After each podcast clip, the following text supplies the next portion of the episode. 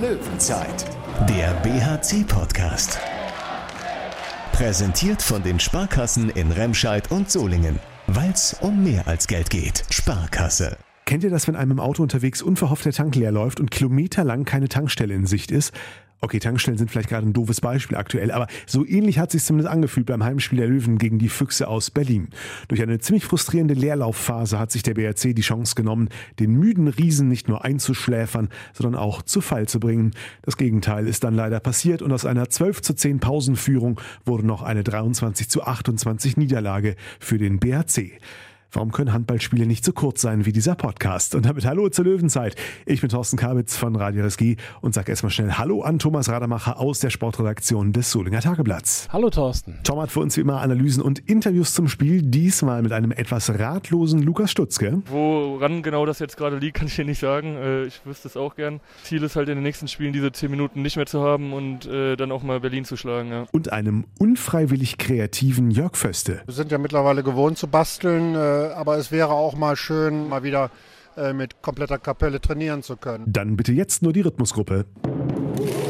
Gehen wir gleich rein ins Geschehen, Tom. Wobei Geschehen relativ ist. Nach neun Minuten stand es gestern Abend gerade mal 2 zu 2.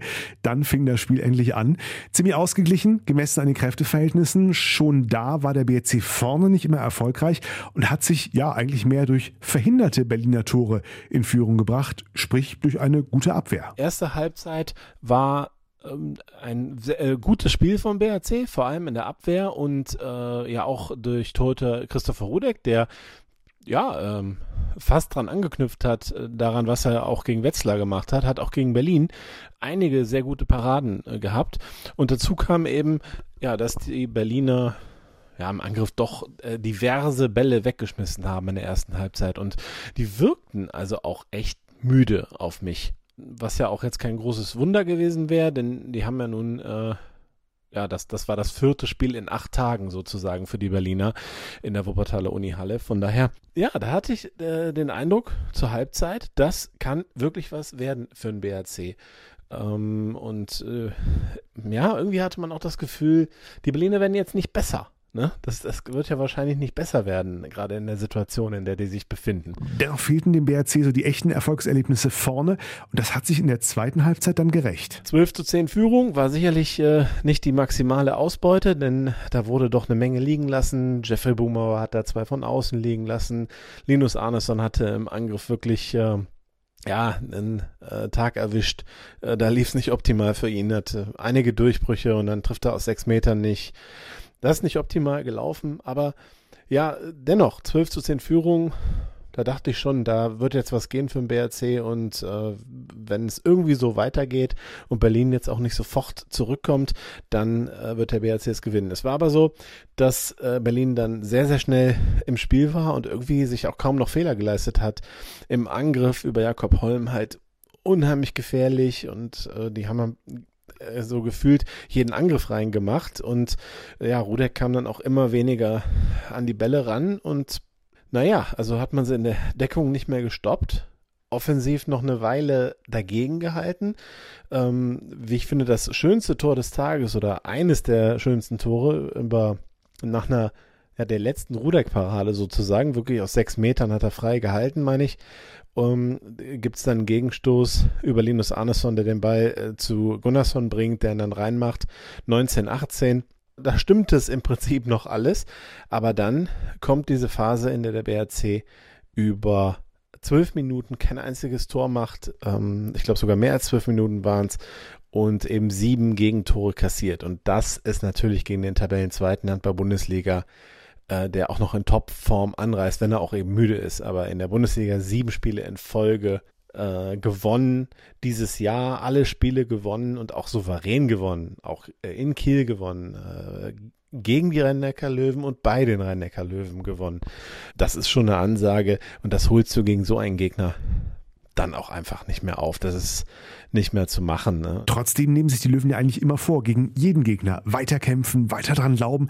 Aber da war gestern nichts mehr von zu spüren, oder? Das war ja schon fast Blackout in der Crunch-Time. In dieser Phase lief wirklich gar nichts zusammen für den BRC. Also da äh, sind sie mit der 5 zu 1 Deckung nicht zurechtgekommen von den Berlinern. Die hatten sie schon ein bisschen vorher, da ähm, die Berliner, da hat der BRC noch ein paar Tore auch am Anfang gegen gemacht, aber dann irgendwie da das hat nicht mehr funktioniert. Also es wirkte irgendwie bemüht und frustriert und äh, tja, da kam man nicht mehr in Schwung und äh, ja, so hat man es dann eben doch irgendwie einfach verloren. Ist übrigens eine schöne Doppeldeutigkeit, fällt mir gerade auf, je nachdem, wie man es betont. Man kann ein Spiel verlieren und man kann ein Spiel verlieren. Also wenn es einem aus der Tasche fällt und man merkt es erst einen Kilometer weiter. So ein Spiel, wo man dann, ja, dann hinterher denkt, ja, da, da wäre irgendwie mehr drin gewesen.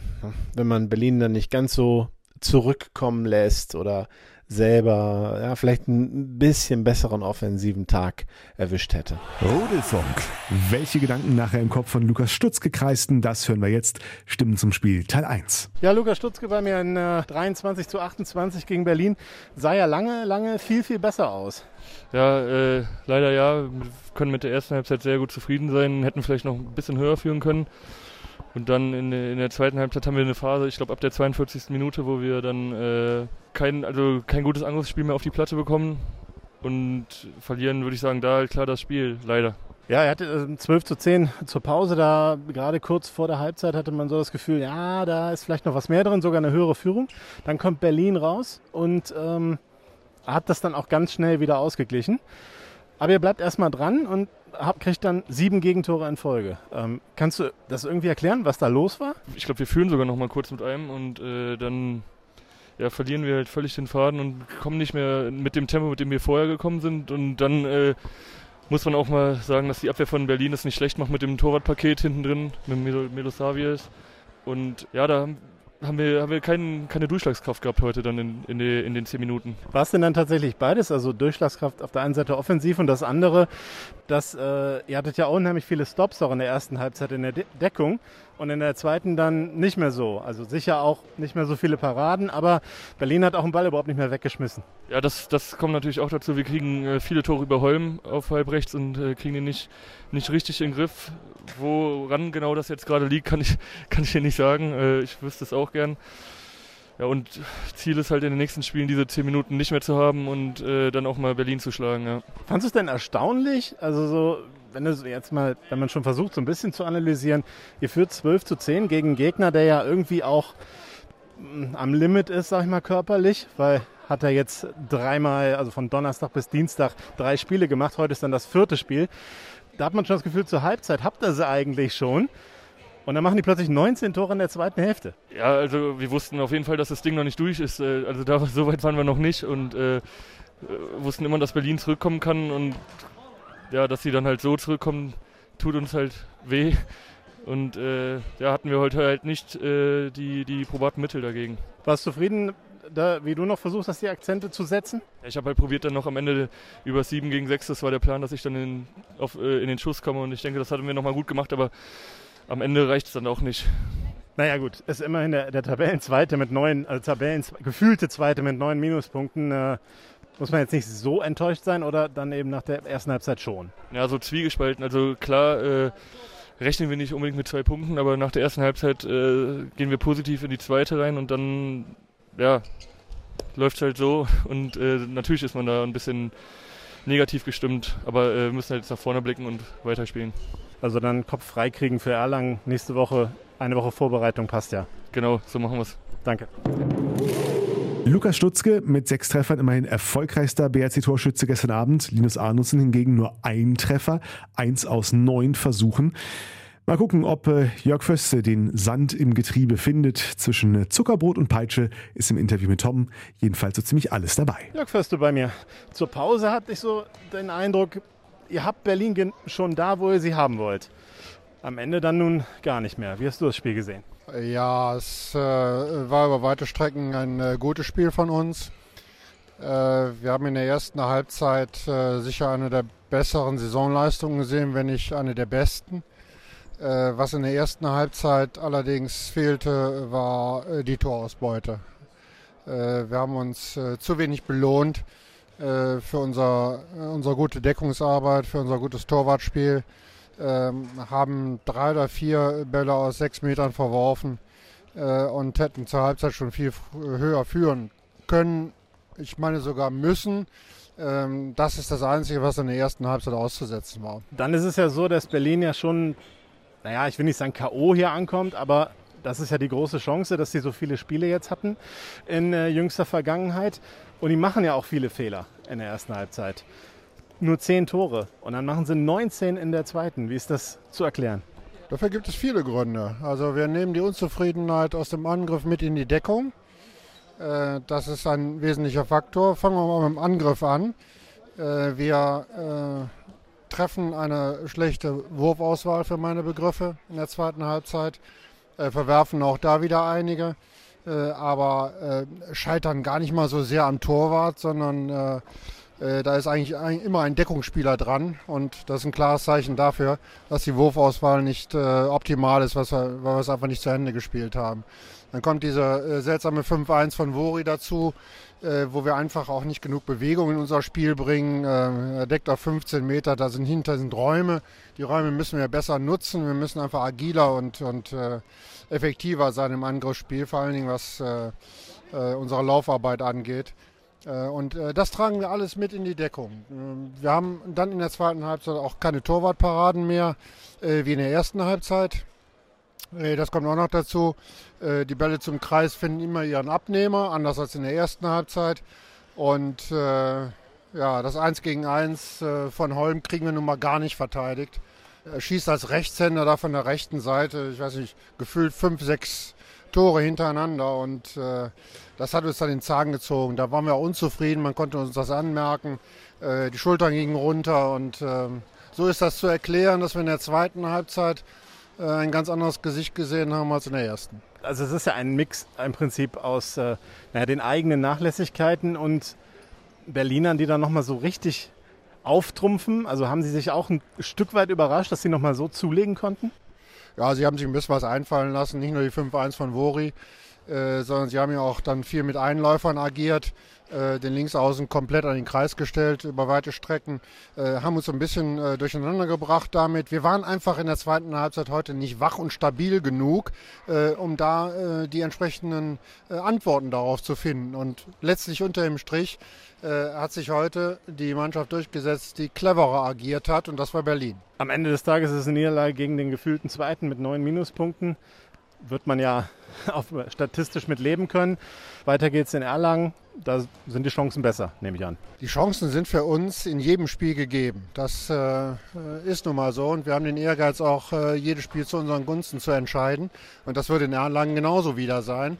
Äh, wir werden da selbstverständlich hinfahren, um beide Punkte zu holen. Blicken wir einmal noch auf die aktuelle Situation. Sebastian Hinze wollte ja heute eigentlich wieder dabei sein, hat aber nicht geklappt mit dem Freitesten. So ist es. Äh, er hat noch einen positiven Test, äh, einen Schnelltest. Äh, und damit hat sich der Einsatz heute nicht als möglich erwiesen. Kannst du auch kurz aufdröseln, was mit den anderen ist? Sieben Schönningsen habe ich gehört, Magen-Darm. Äh, Im Moment ist es ja eine hohe Fluktuation auf der BAC-Bank. Ja, ja, wir müssen wieder viel basteln. Ähm, bei Siemen äh, kam es wirklich überraschend. Er hatte eine Magen-Darm-Geschichte, hat die ganze Nacht nicht geschlafen äh, und äh, da hat sich ein Einsatz komplett verboten. Dadurch muss man natürlich heute auch mit einem Rechtshänder nur aus, äh, mit, mit einem äh, Rückraumrechten nur auskommen. Äh, und äh, ich finde, das haben wir über weite Strecken recht gut kompensiert äh, durch Thomas Babak. Äh, zu der Geschichte des Spiels zählt auch, dass sich ausgerechnet Thomas dann eine Viertelstunde lang verabschiedet hat mit seinem Umknicker. Das kam zur Unzeit für uns. Also genau Thomas hätten wir natürlich unglaublich gebraucht gegen diese äh, seltsame 5-1 von Berlin. Und Sebastian Damm hat eine Gehirnerschütterung beim Fußballspielen sich zugezogen? Ja, hat ein, ein kleines Trauma, richtig. Und Fabian Gutbrot, Corona. So ist es, ja. Na, hoffen wir mal, dass das die Lage sich normalisiert. Ja, wir sind ja mittlerweile gewohnt zu basteln, äh, aber es wäre auch mal schön, äh, verschont zu bleiben von äh, derartigen Botschaften und mal wieder äh, mit kompletter Kapelle trainieren zu können. Das wäre sehr wünschenswert. Danke dir. Ja, sehr gerne. Bis dahin, ciao. Löwenzeit. Kreative Spielvorbereitung mit Jörg Föste. Ja, macht begrenzt Spaß, insbesondere für Markus Pütz, den Co-Trainer, der auch gestern nochmal anstelle von Sebastian Hinze an vorderster Seitenlinie ran musste. hat in so einem Spiel gegen so einen Gegner der Chefcoach dann doch etwas mehr und spürbarer gefehlt als gegen Wetzlar, wo er natürlich auch gewonnen hat. Oder Tom, wenn du den Strich drunter machst, was würdest du sagen, waren die Hauptgründe für die Niederlage des BRC? Also einmal ist Berlin einfach eine, wirklich in dieser, dieser Saison eine richtig gute, stabile Mannschaft. Äh, die hängen natürlich hinter Magdeburg aus meiner Sicht schon zu weit zurück, um jetzt noch deutscher Meister zu werden. Aber ich kann mir schon vorstellen, dass die ihre zweite Position auch gegenüber Kiel behaupten. Und äh, das ist ja schon mal eine Ansage. Das wäre die beste Platzierung, die die Berliner je hatten in der Handball-Bundesliga, wenn sie am Ende Zweiter werden. Ich glaube, auch wenn sie Dritter werden, wäre es die beste. Also, die spielen eine richtig gute Saison, haben einen richtig guten Kader. Also von daher das ist auch einfach Qualität des Gegners. Das äh, muss man einfach klar machen. Und der BRC musste natürlich wieder mächtig improvisieren. Sebastian Hinze nicht freigetestet, äh, Markus Pütz wieder an der Seitenlinie. Gerade ne, wenn es dann nicht läuft, dann, dann würde wahrscheinlich Sebastian Hinze doch auch irgendwie die klareren Worte in der Auszeit finden, äh, hat da nun mal mehr Souveränität. Das kann man Markus Spitz ja nicht vorwerfen.